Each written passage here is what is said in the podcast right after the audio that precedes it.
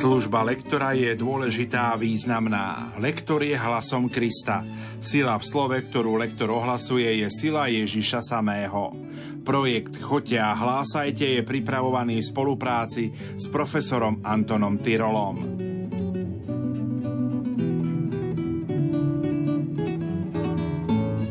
Dnes si spoločne vypočujeme liturgické čítania 24. nedele v cezročnom období. Príjemné počúvanie vám zo štúdia Rádia Lumen Praje Pavol Jurčaga. Múdroslovné texty sú pre nás cené tým, že nám poskytujú mnoho cených rád do života.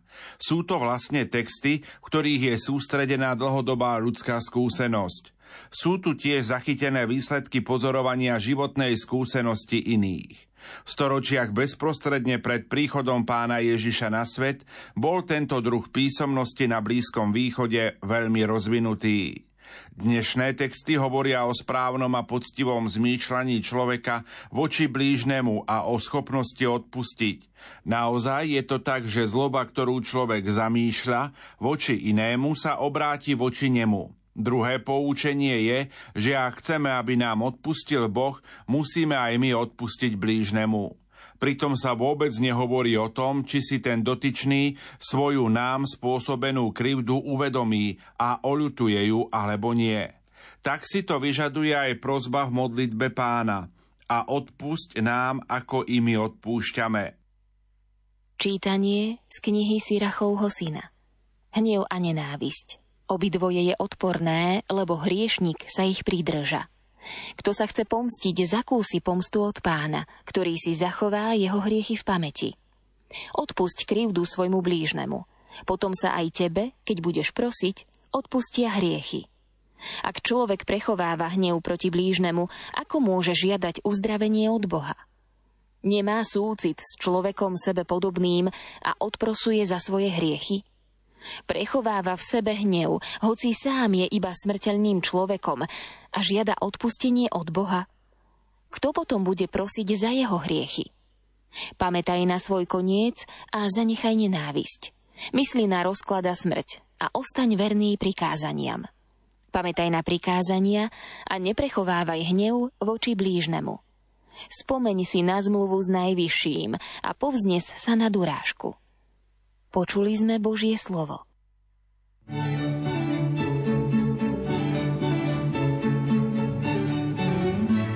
Žalm, ktorého časti sa nachádzajú v medzispeve dnešných čítaní, sa nazýva chválou Božieho milosrdenstva. Hlavným motívom vo vybraných veršoch tohto žalmu je Božie odpustenie. To predstavuje hlavný dôvod preto, aby sme aj my boli schopní a pripravení odpúšťať svojim blížným. Pán Boh nám nevyčíta ustavične naše chyby, ani sa nehnevá na veky.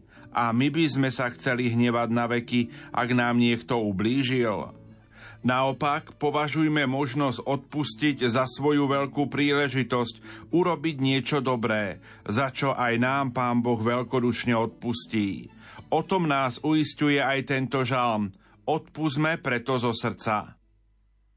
Milostivý a milosrdný je Pán, Dobroreč duša moja pánovi a celé moje vnútro jeho menu svetému. Dobroreč duša moja pánovi a nezabúdaj na jeho dobrodenia.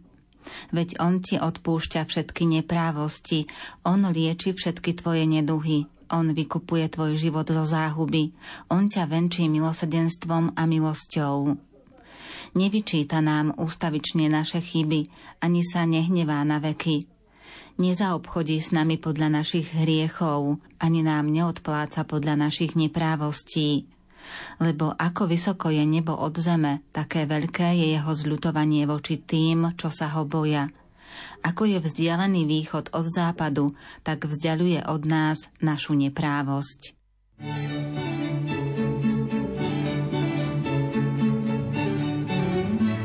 Pre seba žiť a pre seba umierať znamená uzavretosť človeka do seba samého, akési zatočenie, vlastné zakrivenie do seba samého, ako by bol človek iba samostatné do seba samého uzavreté bytie, bez možnosti kohokoľvek zvonka nejakým spôsobom dostať sa dovnútra tejto pre seba žijúcej a pre seba umierajúcej bytosti. Sú takí ľudia na svete, O kresťanov však má platiť iná charakteristika. Kresťan má byť človekom, ktorý žije aj umiera pre pána, ktorý ho vykúpil a spasil. V tomto zmysle veľmi trefne a príznačne vyznieva text evangelistu Lukáša z eschatologickej reči pána Ježiša. Keď sa to začne diať, spriamte sa, zodvihnite hlavu, lebo sa blíži vaše vykúpenie. Čítanie z listu svätého Apoštola Pavla Rimanom Bratia, nik z nás nežije pre seba a nik pre seba neumiera. Lebo či žijeme, žijeme pánovi. Či umierame, umierame pánovi. Či teda žijeme alebo umierame, patríme pánovi. Veď Kristus práve preto zomrel a ožil, aby vládol aj nad mŕtvými, aj nad živými. Počuli sme Božie slovo.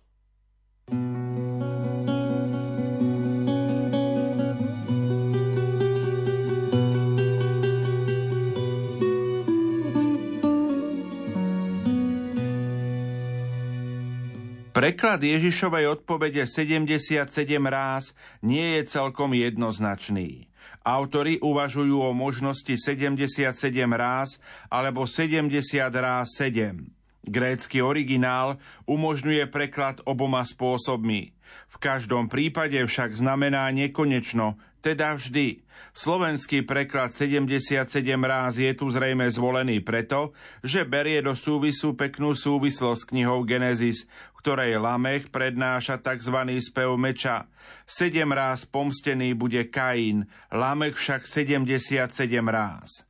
Pravdepodobne na jeho vyváženie použil pán Ježiš túto formuláciu, pričom obsah hovorí o stálej pripravenosti k odpusteniu. Podobenstvom o nemilosrdnom sluhovi nám pán Ježiš chce povedať, že každý z nás je veľkým božím dlžníkom. Keď sa v tomto zornom uhle pozrieme na text modlitby pána, v ktorej recitujeme slová a odpúsť naše viny, ako i my odpúšťame svojim viníkom, potom vidíme, že miera Božieho odpustenia nám sa riadi vlastne podľa našej ochoty a schopnosti odpustiť našim blížným. Schopnosť odpúšťať je jednou z najkrajších ľudských vlastností. Mala by byť aj ozdobou alebo aj samozrejmou súčasťou charakteru a duchovného profilu kresťana katolíka. Na tejto schopnosti je možné budovať aj akékoľvek plány ľudského spolužitia. Ba dokonca na tejto schopnosti je možné aj liečiť a naprávať našu minulosť. Pestujme a prehlbujme si dnes túto schopnosť, pretože aj my každý deň potrebujeme odpustenie od Boha. Čítanie zo svätého Evanielia podľa Matúša. Peter pristúpil k Ježišovi a povedal mu – Pane, koľko ráz mám odpustiť svojmu bratovi, keď sa proti mne prehreší? A zda sedem ráz? Ježiš mu odpovedal, hovorím ti, nie sedem ráz, ale sedemdesiat sedem ráz. Preto sa nebeské kráľovstvo podobá kráľovi, ktorý sa rozhodol vyúčtovať so svojimi sluhami. Keď začal účtovať, priviedli mu jedného, ktorý bol dlžen 10 tisíc talentov ale pretože nemal skadiaľ vrátiť, pán rozkázal predať jeho, aj jeho ženu, aj deti, i všetko, čo mal a dlh splatiť. Vtedy mu sluha padol k nohám a na kolenách ho prosil, pozhovej mi a všetko ti vrátim. A pán sa nad sluhom zľutoval, prepustil ho a odpustil mu aj dlžobu. No len čo ten sluha vyšiel, stretol sa so svojím spolusluhom, ktorý mu dlhoval sto denárov. Chytil ho pod krk a kričal, vráť, čo mi dlhuješ. Jeho spolusluha mu padol k nohám a prosil ho, pozhovej mi a dlžobu ti splatím. On však nechcel, ale odišiel a vrhol ho do žalára, kým dlh nesplatí. Keď jeho spolusluhovia videli, čo sa stalo, veľmi sa zarmútili. Išli a rozpovedali svojmu pánovi všetko, čo sa stalo. A tak si ho pán predvolal a povedal mu, zlý sluha, ja som ti odpustil celú dlžobu, pretože si ma prosil. Nemal si sa teda aj ty zľutovať nad svojim spolusluhom, ako som sa ja zľutoval nad tebou? A rozhnevaný pán ho vydal mučiteľom, kým nesplatí celú dlžobu. Tak aj môj nebeský Otec urobí vám, ak neodpustíte zo srdca každý svojmu bratovi. Počuli sme slovo pánovo. thank you